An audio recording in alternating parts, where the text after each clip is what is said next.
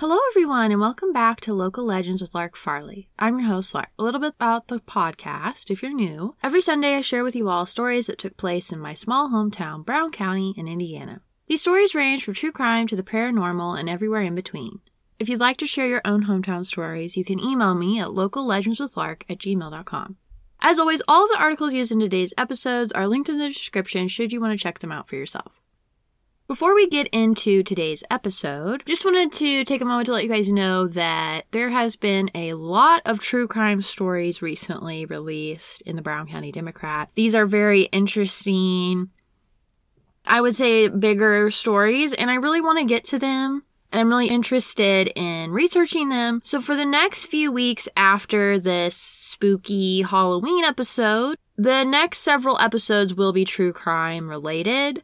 I know that I try to switch between doing one week of true crime and the next week of something paranormal or something different. However, due to the amount of new true crime material that has been released in the Brown County Democrat. I wanted to share these stories. You know, they, they're everywhere between cemetery desecration to human remains, new human remains being discovered by Hunter in Brown County to a big case update for the murder of Angela Weichert uh, if you haven't listened to the first case update or body discovered in Brown County, I would highly recommend you do so because when I release this second update or the third episode in the Angela Weichert case series, we're going to be going into the details of the connection between the victim, Angela Weichert, and the perpetrators. There's two people that have been arrested for her murder. And this second case update that was released by investigators goes into the details of how she was murdered, the events that led up to the murder, and like I said, the connection between the victim and the perpetrators. So it's going to be a big case story. It's, it's,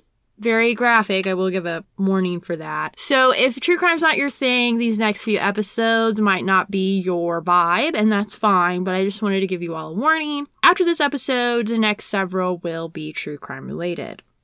Let's get back into today's episode, which is spooky stories from the Brown County Democrat. These were pulled from the archives. They span a vast number of years and eras, and they're just the spookiest stories that Brown County has to offer. And if you're listening on Sunday the 31st when this episode will be released. Happy Halloween. I hope you have the best Halloween ever. I'm so excited for Halloween. Halloween's my favorite holiday, like I've said before. I'm here for the spooks, love the spooks. I hope you're dressed up. I hope you have parties. I hope you have events. I hope you have fun. And if like parties and events aren't your thing, then I hope you get to like watch spooky movies and get all cozy. Because Halloween is all about, you know, celebrating the spooks and doing that in however way you see fit. So for me, it was sharing these spooky stories from Brown County. So let's all curl up, let's all get spooky, and let's get into it. So, the article we'll be reading from today is titled From Out of the Past Spooky Brown County Stories Pulled from the Archives.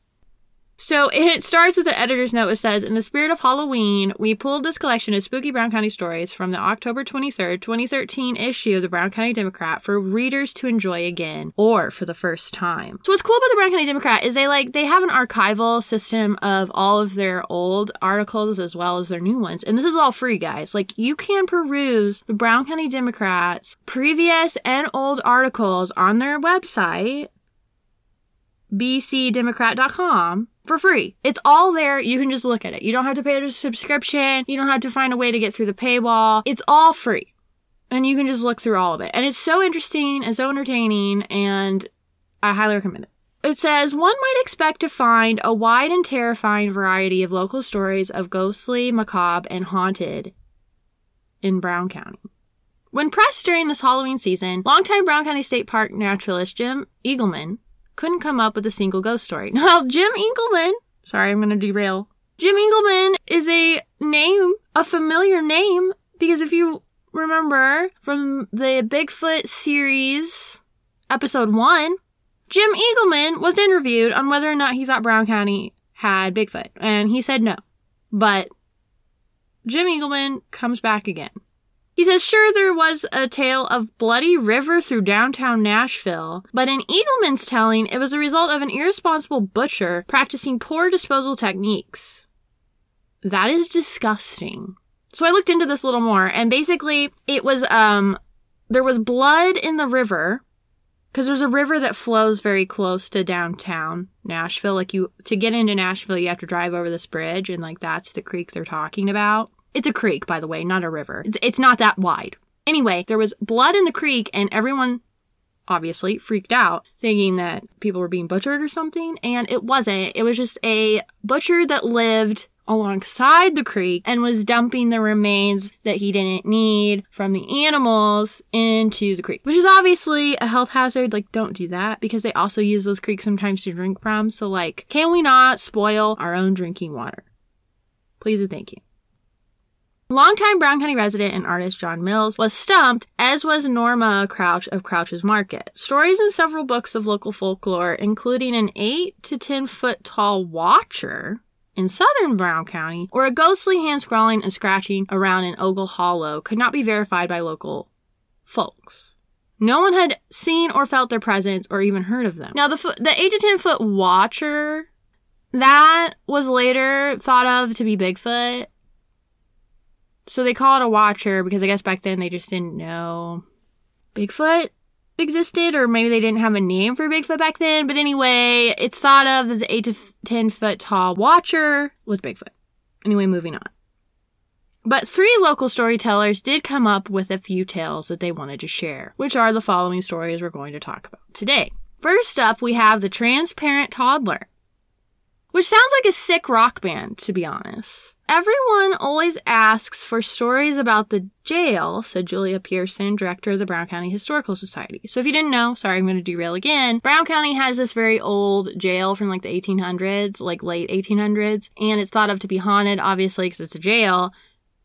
And so typically when you look up Brown County like ghost stories, that's where you'll find all the stories is from that jail.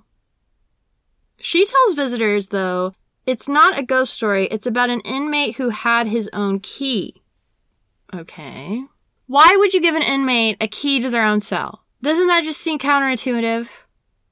Then why put him in jail? Just put him in his own home at that point. He would let himself out in the morning, go to the sheriff's farm, chop wood, have dinner that the sheriff's wife fed him, carry wood in, carry some wood back, and lock himself back up in his cell. Okay. It says the Pioneer Village's two story cabin in downtown Nashville is where Pearson's actually spooky story is set. In the cabin, there was a mannequin that had a mask on top of another mask. It was frightening. She had on a wig and was supposed to be a school marm. And I heard a little girl screaming, and I apologized to the mother. I said, Thank you. I've been wanting to move the mannequin. So when the other lady showed up with her two little boys, I thought she was talking about the mannequin. She said, no, no, that baby crib in the corner, where did it come from? Most of the collection pieces are from Brown County attics and cellars, Pearson said. There was a little girl's spirit hanging in the crib looking out, Pearson said. It frightened her and the children, and she sent her husband, and he walked around the perimeter of the room, and that child spirit watched him the entire way. Who was the ghostly child? Pearson says she doesn't know. After all, many children have slept in that bed over the years there are there's a lot happening in this story and i'm sorry but whoever wrote it girl i'm gonna need you to like be consistent okay? You're all over the place. So from what i can gather there was an inmate in the cell in the jail who had a key i guess because they thought he was responsible and he would eat at the table of the sheriff go to the sheriff's house was friendly with the sheriff's wife and chopped wood for the sheriff, and then, after eating supper with said sheriff and sheriff's wife, he would then lock himself back up in his own cell. So we have that whole story going on, which is just very odd. And then we have a separate story of someone visiting the jail, seeing a child in the crib and it scared this wife and her kids. Now, this is just one person experiencing this supposed ghostly baby girl child ghost, and like, I'm sorry, it's not enough for me. Are you? I have questions and I have major doubts. Okay, second story Gangster meets his end. In 1933, John Dillinger and his gang escaped from the prison in Michigan City, cutting a swath of bank robbery and murders across the Midwest from South Dakota to Ohio. But his story isn't the one that Brown County historian and archivist Diana Biddle tells. This is the tale of James Jenkins, convicted murderer and escaped convict. Dillinger and his gang hatched a plan to distract their police pursuers by ditching Jenkins, one of the more dangerous members of the gang. But Jenkins proved tougher than expected and managed to steal a car and make his way south to the dirt roads around a Brown County village, then called Georgetown, now is called Bean Blossom. Biddle recounted what happened while some of the locals were getting together to investigate a man seen walking toward the town. Local man Ben Cantor was coming across the road and he had a shotgun, and Herb McDonald was starting to get in the car and he also had a shotgun. Ivan Bond was already in the car. James Jenkins comes around the corner of the store and he says, I'm having car trouble. And Herb says, Well, if you check out, okay, then we'll help you, but we've had some trouble in these parts. At that point, Jenkins reached for a gun and shot Herb through the shoulder. Ben Cantor was standing so close to James Jenkins that the barrel of his gun actually hit him in the shoulder, so he had to take a step back in order to take a shot. Then he blew the side of his face off. But by most reports, Jenkins was actually killed in Bean Blossom. But nobody in Bean Blossom wanted to take credit for the murder. So they loaded Jenkins up in the car and took him over to Doc McMurphy's office so that he died in Nashville. Biddle said. The locals may have dragged his body out of Bean Blossom, but some say the spirit of that desperate criminal still lingers somewhere in Bean Blossom. Maybe on the side of the old general store next to McDonald's Shopworth, where Biddle's family works, or maybe in Cantor's abandoned house in Bean Blossom.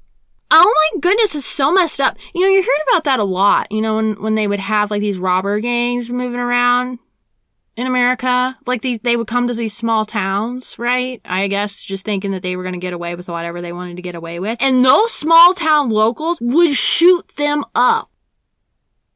They were just like, all right, I'm going to shoot you before you can shoot me. They blew Jenkins' face off. No questions asked.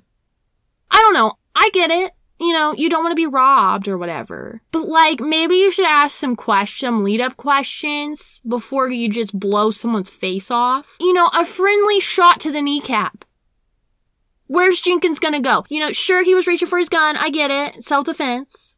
Shoot him in the kneecap. Because then not only is A, his kneecap shot, so he can't run, and he's gonna be distracted, so he's not gonna shoot you, he just got his kneecap shot. And then, not only is his kneecap shot, he's probably going to go to jail for the rest of his life. So there you go. Case solved. And it didn't require you having to murder someone, put their body in the truck, and then drive him around town so that people don't know where he got shot at originally. You know what I'm saying? Just like shoot people in kneecaps versus just murdering them in cold blood. This, so this is another story. Tale of the missing tank. This story comes from the era of World War II as recounted by writer and tall tale teller Hank Swain.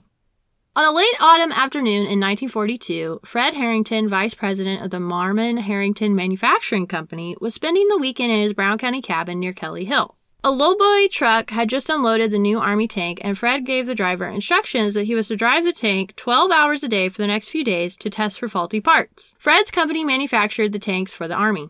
On Monday morning, Tyson Millo went to town in his wagon to pick up some groceries. As he was returning, he started to nod off. Reaching the hill, he spotted a tank coming over the crest.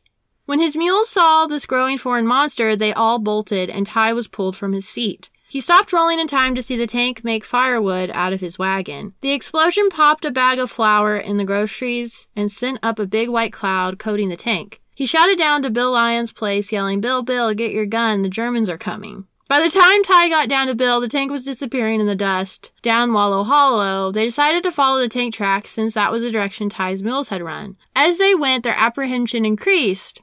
Wallow Hollow Bog was the only place in Brown County known to have quicksand. The tracks ended at the bog, and instead of a tank, they found only Ty's mules facing the mire. They searched and they searched, but the tank was never found, lost forever to the shifting sands of Wallow Hollow. What a made up name if I've ever heard of one. You're gonna sit there and tell me that Brown County has a bog that's named Wallow Hollow Bog? What is this? Are we in like some gothic fairy tale? Wallow Hollow Bog? I have never heard of this place, but it sounds amazing. Also, uh, very dangerous. So there you go, guys. Those were the the spooky stories from Brown County that were released uh, from the Brown County Democrat. I'm sure there's a lot more scary stories uh, that we can get to at some point in the future. But for now, I'll just let you sit with those a ghost transparent toddler. John Dillinger's gang member Jenkins gets massacred by fellow locals at Brown County. And a Wallow Hollow bog incident involving a tank. I imagine that it would be scary as a Brown County local in the middle of a rural town in the middle of nowhere. Seeing a tank would be kind of terrifying in and of itself. Can you imagine? It's World War II. You know this stuff's going down. And then you see a tank. I would, I would probably take off running too, to be honest. But also to whoever was, you know, running the tank, girl, you gotta know the surrounding areas and whether or not the terrain is strong enough to hold a tank. So needs to be more planning there and better organization for sure. But anyway, those were the stories. I thought they were kind of fun. And again, happy Halloween. I hope you have a great Halloween. We love the spooks here on Local Legends with Lark. And I just hope you have a great day. Stay safe, stay hydrated, and I'll catch you all next week. We're going to be diving deep into those true crime stories. Next week will be the second case update for Angela Weichert. We'll be getting down to the nitty gritty details of what happened, who was who, how were they connected, how and why Angela was murdered. So we're going to break that all down next week. If you're interested in that, definitely check it out. And I'll see you next week. Bye.